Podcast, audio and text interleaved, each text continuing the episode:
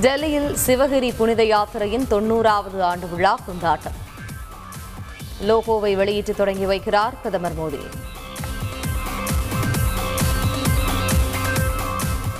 உயர்கல்வியை மாற்றியமைத்து தேசிய கல்விக் கொள்கையையும் செயல்படுத்த வேண்டும். பல்கலைக்கழக துணைவேந்தர்களுக்கு ஆளுநர் ஆர் என் ரவி அறிவுறுத்தல். ஆளுநரிடமிருந்து போஸ்ட்மேன் வேலையை மட்டுமே எதிர்பார்ப்பதாக முதலமைச்சர் ஸ்டாலின் பேச்சு.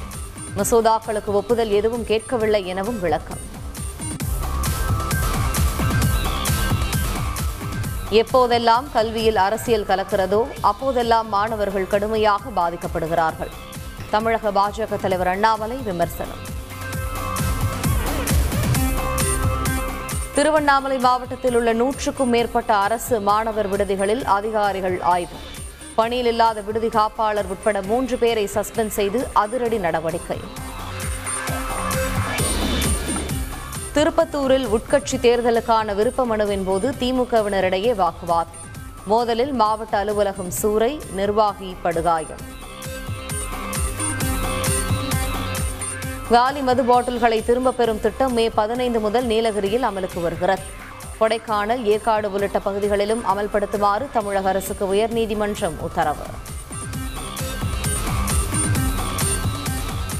சென்னையில் அழைப்பு மையங்களின் மூலம் வாகன ஓட்டிகளிடம் நிலுவை அபராத தொகை வசூல். கடந்த பதினோரு நாட்களில் ஒரு கோடியே நாற்பத்தி ஓரு லட்சம் ரூபாய் வசூலிக்கப்பட்டுள்ளதாக தகவல்.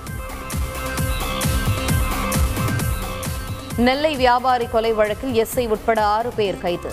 முன்விரோதத்தின் காரணமாக கொலை செய்தது அம்பலம்.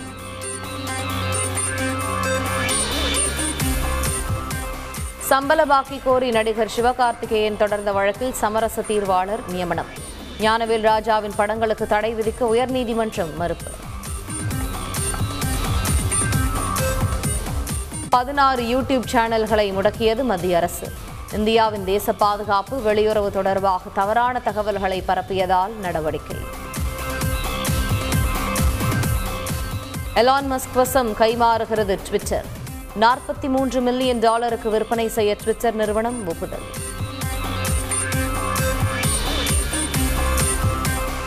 இலங்கையில் மளிகை பொருட்களின் விலை பல மடங்கு உயர்வு.